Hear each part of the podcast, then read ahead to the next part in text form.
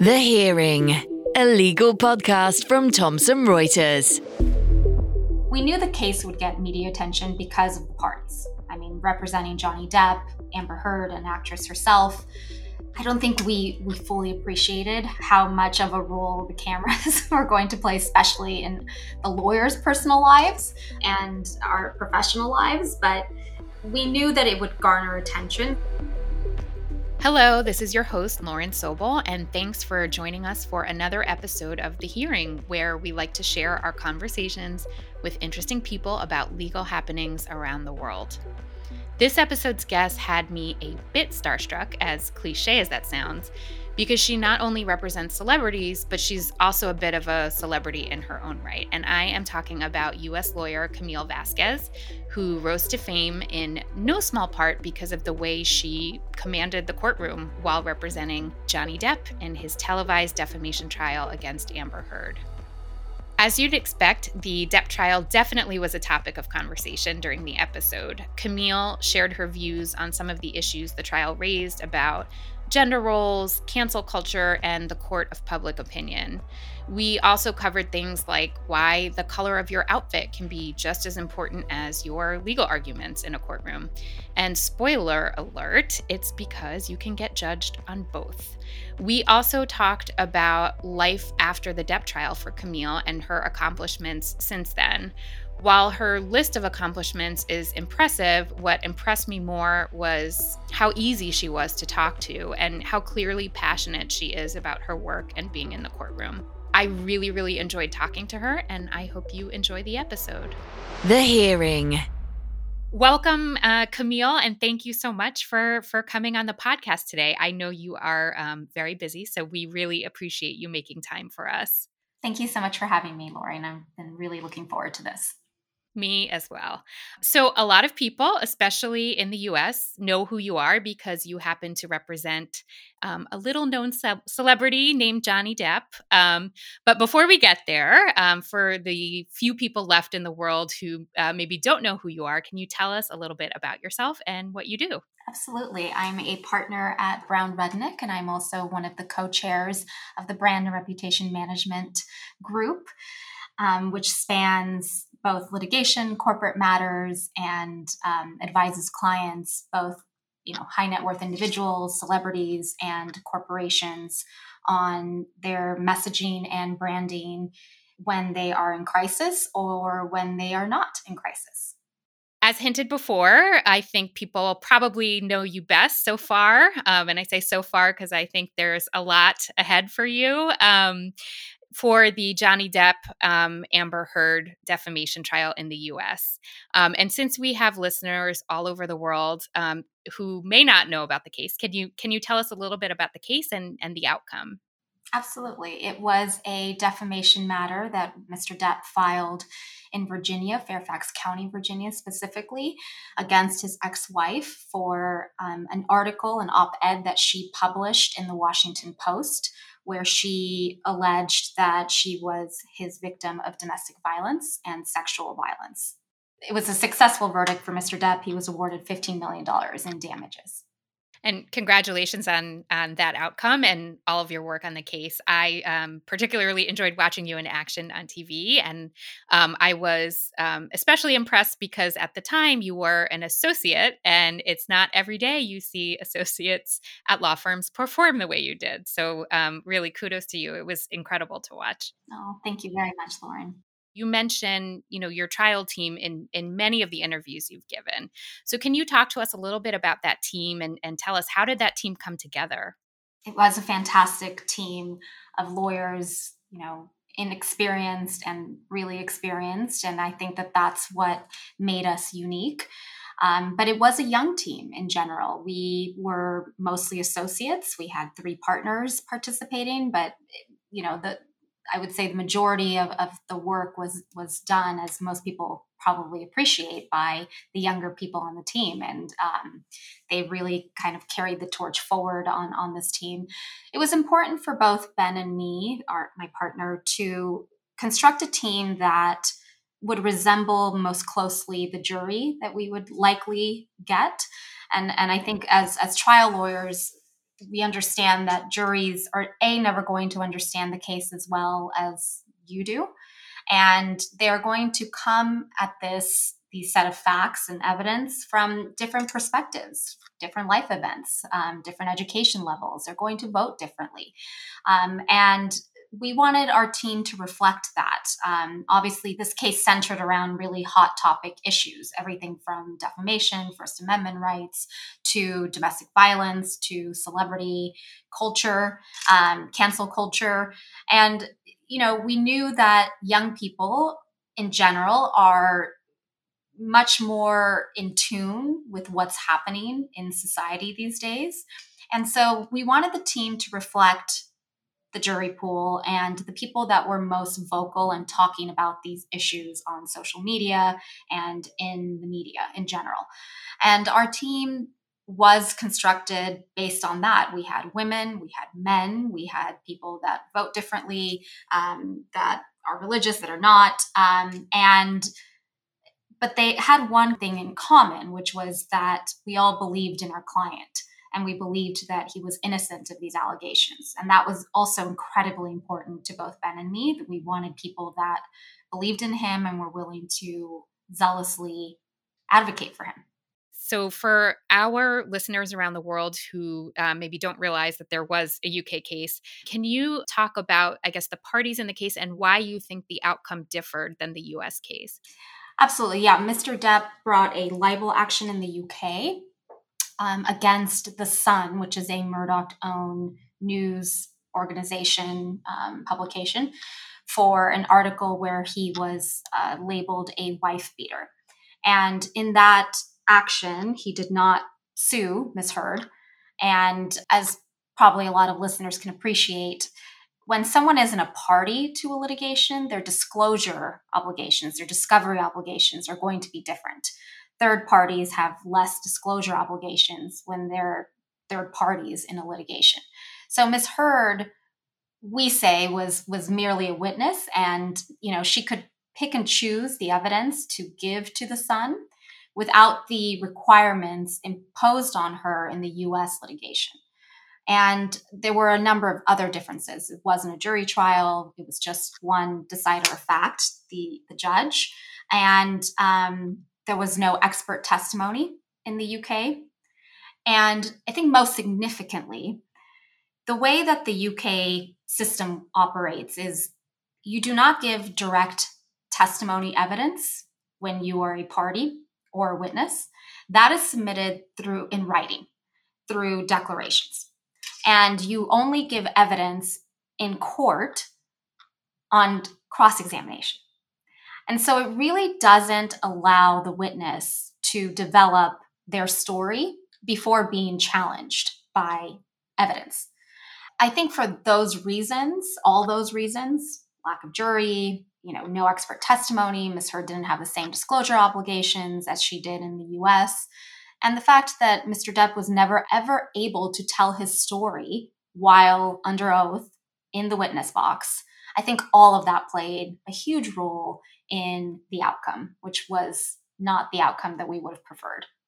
Yeah, I mean those are certainly critical differences than than you know the U.S. system, and it's something I want to come back to. Um, it, plays into a CLE I attended, and and something that happened in the CLE, which which we'll get back to. But first, I wanted to switch back to the U.S. case um, because I think um, there were many things that made it unique, obviously, but but to me, one of the bigger ones was the fact that the case was televised. Um, you know, that's not something that happens every day for most litigators. Did you know ahead of time that the that the trial would be televised? We knew maybe 2 months before when there were a number of applications made by different or- news organizations to the court and it was every jurisdiction is different in terms of allowing cameras but it usually the decision usually lies with the, the judge and in this situation judge Azcarate wanted before before ruling on whether she was going to allow any news organizations into the trial and, and for it to be televised. Um, she allowed the parties to state their positions to her before she made her her ruling. And you know our instruction from from mr depp was was very clear. He he was all about transparency. And you know, this was a defamation case where he was saying that what Ms. Heard very publicly had called him and had told the world that, you know, she was his victim of, of both domestic and sexual violence was untrue. And so for him, it was incredibly important to get out the truth of the situation and and to be able to tell his story once and for all did you do anything differently knowing um, that the case would be televised? Uh, i guess from a litigation perspective something different than you would have done if it was just a run-of-the-mill case? No not really and i know that's probably hard to believe but i think again the listeners can probably appreciate we knew the case would get media attention because of the parties I mean, representing Johnny Depp, Amber Heard, an actress herself, you know, we knew that it would get and garner a lot of media attention. I don't think we we fully appreciated how how much of a role the cameras were going to play, especially in the lawyers' personal lives um, and mm-hmm. our professional lives. But we knew that it would garner attention, so we prepared for it in the sense that it, it probably encouraged us to over prepare and to know this evidence super super well because we didn't really want to embarrass ourselves. Not just in court sure. but we didn't want to embarrass ourselves in front of the world either. But i wouldn't say that we did anything particularly different knowing that the cameras were going to be there. Actually after a few days after the first week we forgot that they were there. You know because the the trial was televised i i want to talk to you about something um, that you know it may seem superficial to some people but i think ironically when you dig deeper you realize it's not it's not actually so superficial and that's appearance mm-hmm. um, so when I was practicing and I, I had to show up uh, to court, one of the things I always stressed about, uh, sometimes more than you know whatever legal argument I was preparing, whatever hearing it was, was what to wear and and how to do my hair. And I I was always resentful of this because I think it's a prime example of gender inequality because I didn't see my male colleagues you know being scrutinized the same way in the courtroom, especially with a jury. I imagine this is probably amplified for a televised trial. Um, and in fact, I've seen articles describing you as a beauty queen, commenting on your hair and your trial attire, almost as if you didn't have a brain and you weren't, you know, killing it in the courtroom. So, so my question to you is, how much thought did you put into your appearance at trial, and were you concerned at all that you know a, a particular outfit or or your appearance might affect the trial or or the outcome? I'm a girly girl. So I've always enjoyed clothes and fashion. And honestly, I think in my next life, I would love to work in the fashion industry. I, have always really enjoyed it. And so uh, this, how I dress and how I, I, you know, I take real pride in, in my appearance and being able to dress in the way that is both professional but also fun and, and describes my personality. Um, but there was definitely thought into the colors that I chose and the colors that I tried not to choose. Um, again, we were really cognizant of the fact that we were a big law firm and we were representing someone that the world perceives as, you know, having millions and millions of dollars. Um, and so we wanted to make sure that we didn't look incredibly corporate. We tried to steer away from wearing all black. And I know I definitely did because it's usually my my choice of, of color. Mine too. As a New Yorker, it's very hard to avoid wearing black. So black. I commend you. Yes, I have a lot of black in my wardrobe. So I tried to be, and I, I did wear all black, but you know, during the trial, but I, I tried to limit it so that I wasn't wearing all black. And then when I had key moments during the trial, yes, I, I definitely thought about what I would wear. I know that colors mean something, for example. So wearing white, all white, was a deliberate choice by me. Um, I had no way of predicting the way Miss Heard would would dress that day, but I think she mm-hmm. gave me a gift because our outfits were incredibly starkly different. And I, I think that it, it helped, right? colors communicate messaging. And I, I, I knew that white represents purity, innocence, and I, I did want to communicate that to the jury and to the world. I mean, I very much believed in Mr. Depp's innocence against these horrific allegations, and I still do. So I, I wanted to communicate that in everything I did. But you're right, Lauren. I mean, it, it's interesting as a woman. I tell younger colleagues of mine that I never want to give the judge anything to look at except to listen to what I'm saying. So I try to dress as professionally as I can. My nails are always done. And I you will probably not catch me wearing like bright red or, you know, crazy colors on my nails, but I will communicate certain things through colors and yes, fashion choices.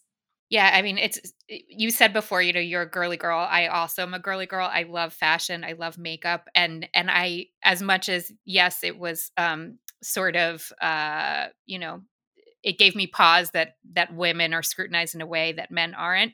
Women also have the ability to to be creative with their outfits in the courtroom to some extent yeah. so so it's not all bad no and i i try to think of it as you know it, it's a benefit and it's something else that we can employ in our arsenal so why not use it?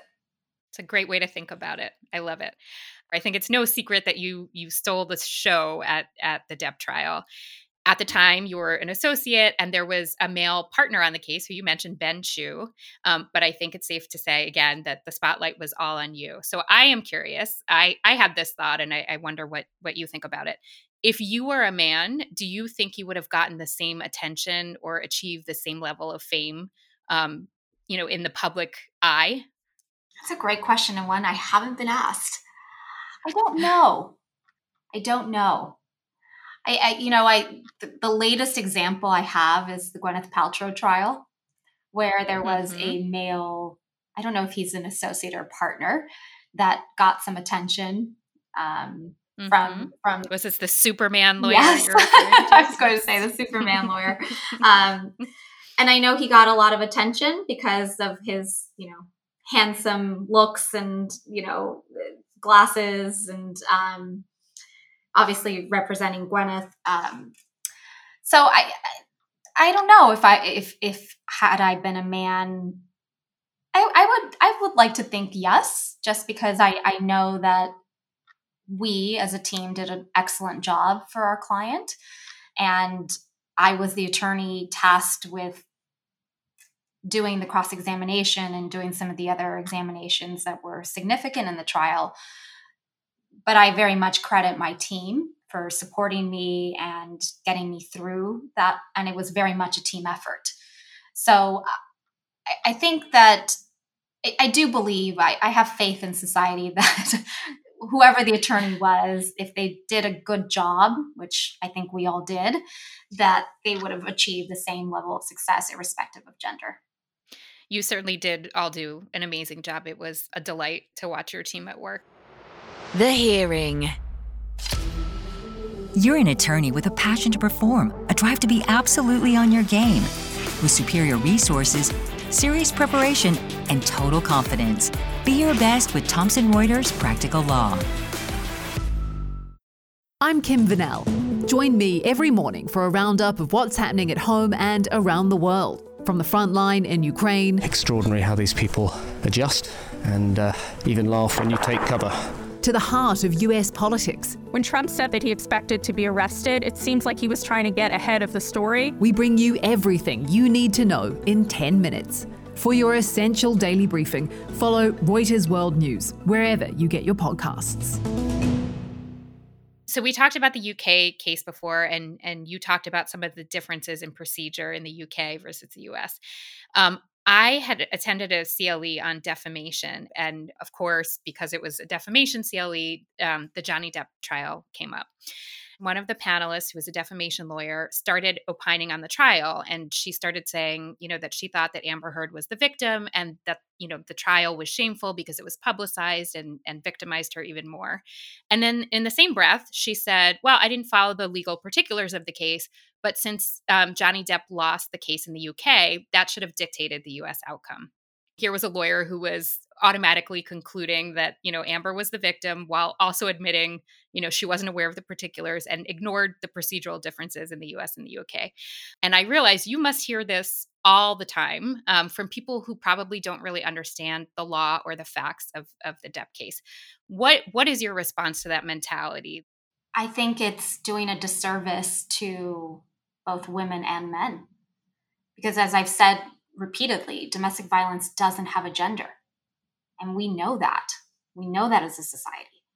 And we proved to the, a jury unanimously, a jury of their peers, that it was Mr. Depp, in fact, who was the victim of domestic violence in this case. You know, we're better as a society than to be casting people guilty by accusation. We should be better at that. There's a presumption of innocence that I think has been lost in this new age of, you know, Me Too and woke cancel culture. And I think we need to be careful as a society and in fact, that's why we have defamation law, exactly. right? To protect precisely this kind of thing. Um, so, speaking of defamation, you um, recently took on another case um, brought by, I would say, a celebrity male client, Richaun Holmes, um, who is an NBA player. Um, can you tell us a little bit about what that case was about and why you felt compelled to to take it on? Absolutely, yeah. Uh, Richaun is um, just a lovely, lovely young man who has been defamed by his ex wife and the Sacramento Bee and the writer specifically. And I think, again, it speaks to cancel culture and the media's, I say, obsession with trying to find bad actors and use and ride this Me Too wave. And you know, three different courts gave Mr. Holmes custody of his child, despite the fact that his ex wife was accusing him of child abuse and child endangerment. Three different courts gave him full custody of his little boy. And that didn't seem to matter to the Sacramento Bee or to the writer of this article. She continued to write numerous articles defaming him and calling him and repeating these vicious allegations, calling him a child abuser. And that's just wrong. That's absolutely wrong to take somebody that is a hometown hero in Sacramento and use them to advance your narrative of cancel culture and, you know, men are abusers. I was going to ask you how you respond, you know, to criticism you've received for, you know, representing perceived abusers, representing men who are perceived abusers. But I think what you just said, you know, answers that question. Um, it'll be very interesting to see how that how that case plays out. Um, yeah, and I, I I think the response is I represent people whose stories need to be told.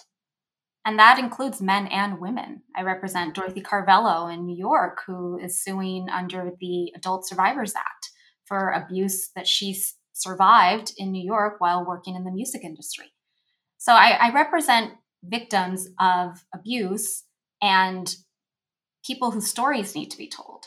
It's not also everything I do. I, I, know I'm known for doing defamation cases, but I do business dispute litigations and, um, but always with an eye towards messaging and branding.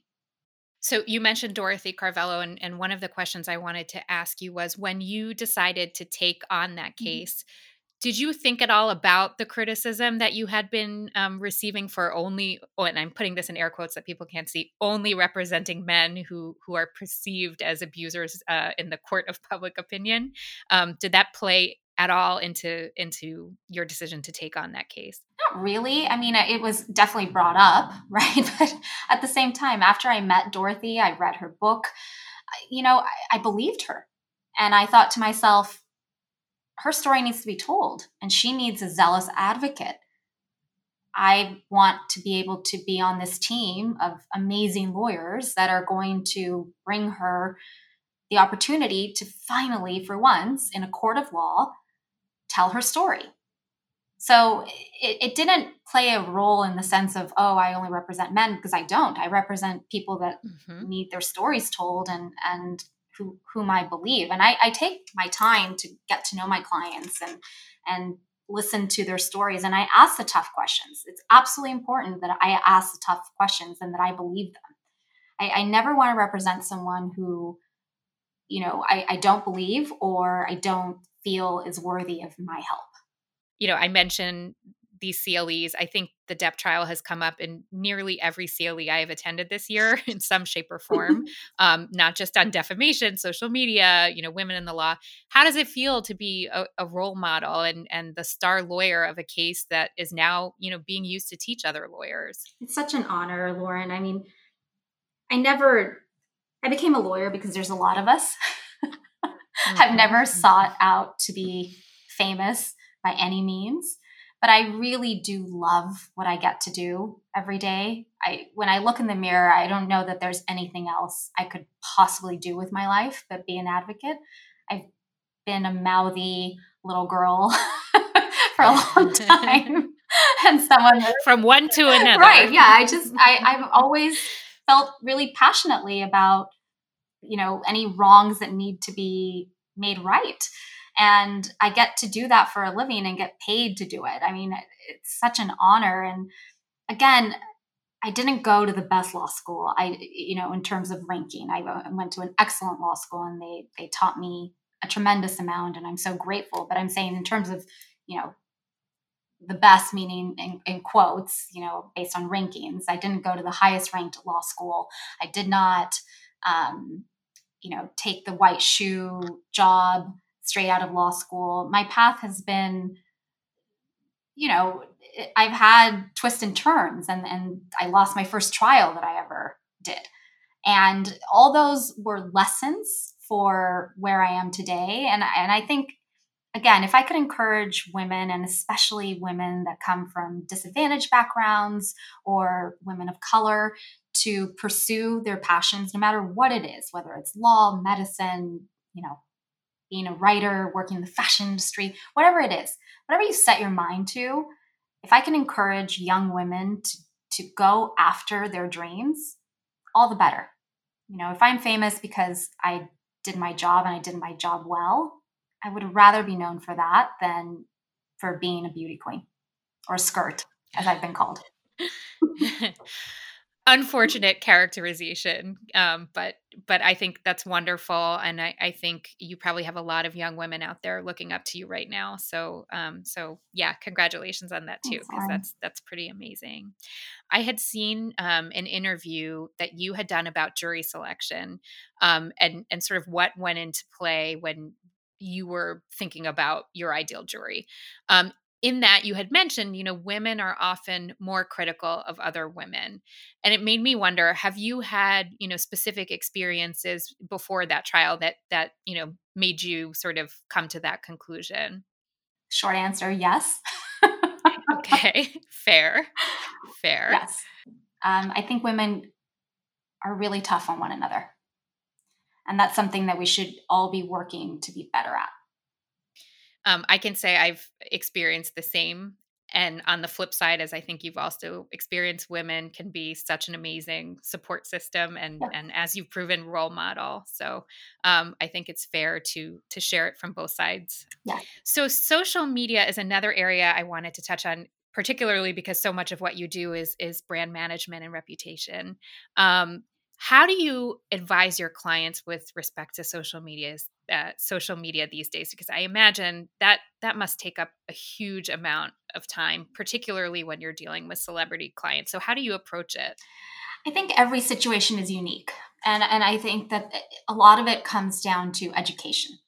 So i recently developed with our marketing department here at the firm a, a program to teach um, athletes actually about social media and their brand and messaging and how that translates into i mean really everything right that their brand mm-hmm. is so incredibly important to um, any type of deals that they have outside of, of their profession um, as, as professional athletes and like endorsement deals um, and you know other other type of, of um, business opportunities for them and also the effect that they have because they are role models. They're role models for their fans and for you know people in their communities. So it comes down to education across the board. It's about educating them and then it's about figuring out what this person's brand is. And we can take johnny as a perfect example. So we worked very closely with a um, really strategic pr company leading up to the trial and then after the trial, um, who really helped craft who is Johnny Depp. He's an actor, he's a musician, he's a father, he's a very charitable person. And we really wanted to keep the focus on that as we were going and preparing for the trial. And it's about developing the brand and making sure to highlight that in everything that we do. Yes, litigation, crisis, that's going to be a blip, you know, in their lives. And it's going mm-hmm. to be mm-hmm. a blip on the Google search. Hopefully. Hopefully, right? Hopefully. But how do we navigate that blip, that crisis, so that the person can continue on once that crisis is resolved? And it really comes down to developing the brand and educating the client around that brand and keep highlighting those positive things in that person's life so that they can carry on after the crisis. So you mentioned this educational program for athletes. Are you actually like teaching classes or how how does the education get conveyed? We're developing it, yes, to be able to do presentations for professional athletes and, and their teams um, to talk to them about Twitter, to talk to them about TikTok, to um, talk to them about all social media, right?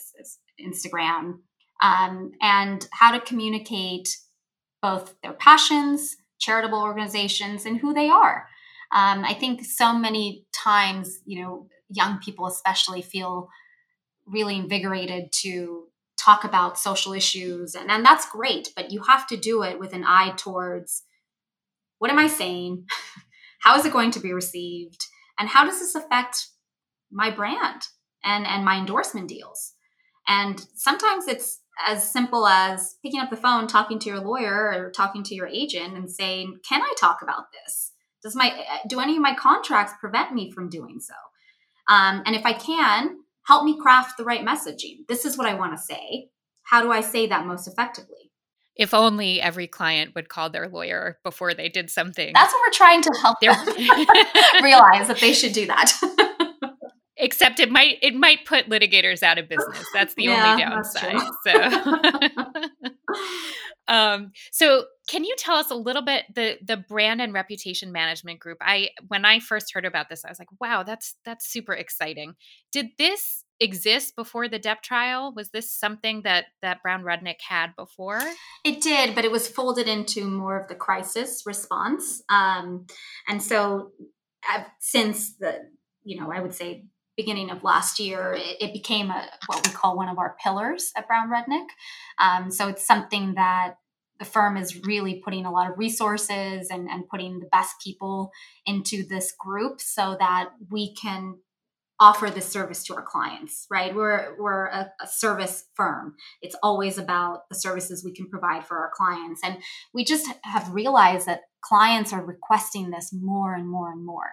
I mean they're requesting us to work with their PR people, us to work with their crisis managers. And uh, these crisis managers and PR professionals aren't necessarily lawyers or at least practicing lawyers. It's just helpful to have a combined team that's looking at not just the crisis litigation, but also looking at the brand and the image and the messaging. And it, and it really comes down to how we write our briefs that are publicly filed, what we include, what we choose not to include, how we educate journalists when we do make public filings, um, and you know, even the filings that we decide to do and the ones that we decide not to do if we don't think they're going to be particularly successful and we have a lot of eyes on this case. I think that's wonderful that you get to do both. You know, you get to litigate and also handle this this kind of fun stuff, um, or what I call fun stuff. I don't know if somebody's. I do too. okay, good. Somebody's brand is at issue. I don't know how fun they think it is. But they I, probably I, don't think it's as much fun. But if they preventively hire us, then there you go. Then it's much more fun. Then it's much more fun. So so tell us what does your typical day look like now and and how is it different from, you know, life before the Depp trial? I would say no two days are really the same except I'm on a lot of planes. I travel uh-huh. a tremendous amount. I, I, think I'm on a plane every week. at this point. Wow. So I, I travel a lot, but I really enjoy it. I I'm so glad you know we're done with COVID and we can st- see people in person and have meetings. Um, so I, I it's a real treat to be able to see my clients all over the world and, and be able to meet with them. Um, I think it's so important to to have that one-on-one time. So I I mean when I'm home, home meaning California, I come into the office. I'm here now, and um, thankfully I live 15 minutes away, so it's an easy commute in the car. If you could litigate any type of case, is there um, one type that you would choose aside from defamation? That's a great question. Um, Fashion law? I just love being in the courtroom. You can tell. You can tell when somebody watches you, you can tell that you love it. I think that's awesome. I love being in the courtroom. I love doing litigation. I love being a trial lawyer. I don't know that there's any particular case that I would love to try, but I'm not afraid of trying any type of case, whether it's an IP dispute, whether it's, you know, even criminal. I, I, I, I haven't really done a lot of that, but I did take on um, a client, a Yellowstone actress, Q'orianka Kilcher, and you know she was charged with two felonies here in California. We were able to get her case dismissed, so no trial necessary. But I believed in her and her innocence, and you know we advocated to the DA's office and convinced them that this was not a case they should bring to trial, that she was innocent of these charges, and they did the right thing. So they dismissed her case, and we were able to let her move on with her life, which she deserved to do. So, so I'm not afraid of trying any type of case. I I really enjoy being in the courtroom, and the more complicated it is, the more exciting it is for me. I imagine after you've done a trial in front of cameras, you know, the world is your oyster and you really could take on any case. So, um, so that's great to hear that you'd want to also. Um, last question what is next for camille? Are there um, are there projects you can talk about you know aside from your day job? What what do you see coming down the pike for you?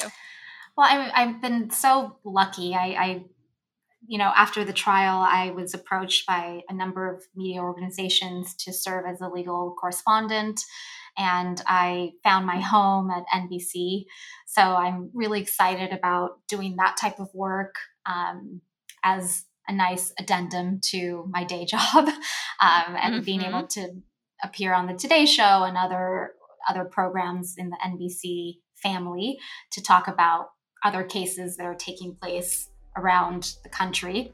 Well, thank you so much, Camille. It was such a pleasure speaking with you today, and and again appreciate your time. Thank you, Lauren. It was such a pleasure to get to know you a bit better. Thank you for asking such intelligent, interesting questions. The Hearing, a legal podcast from Thomson Reuters. To find out more, go to tr.com forward slash the hearing or subscribe via iTunes, Spotify, or wherever you get your podcasts.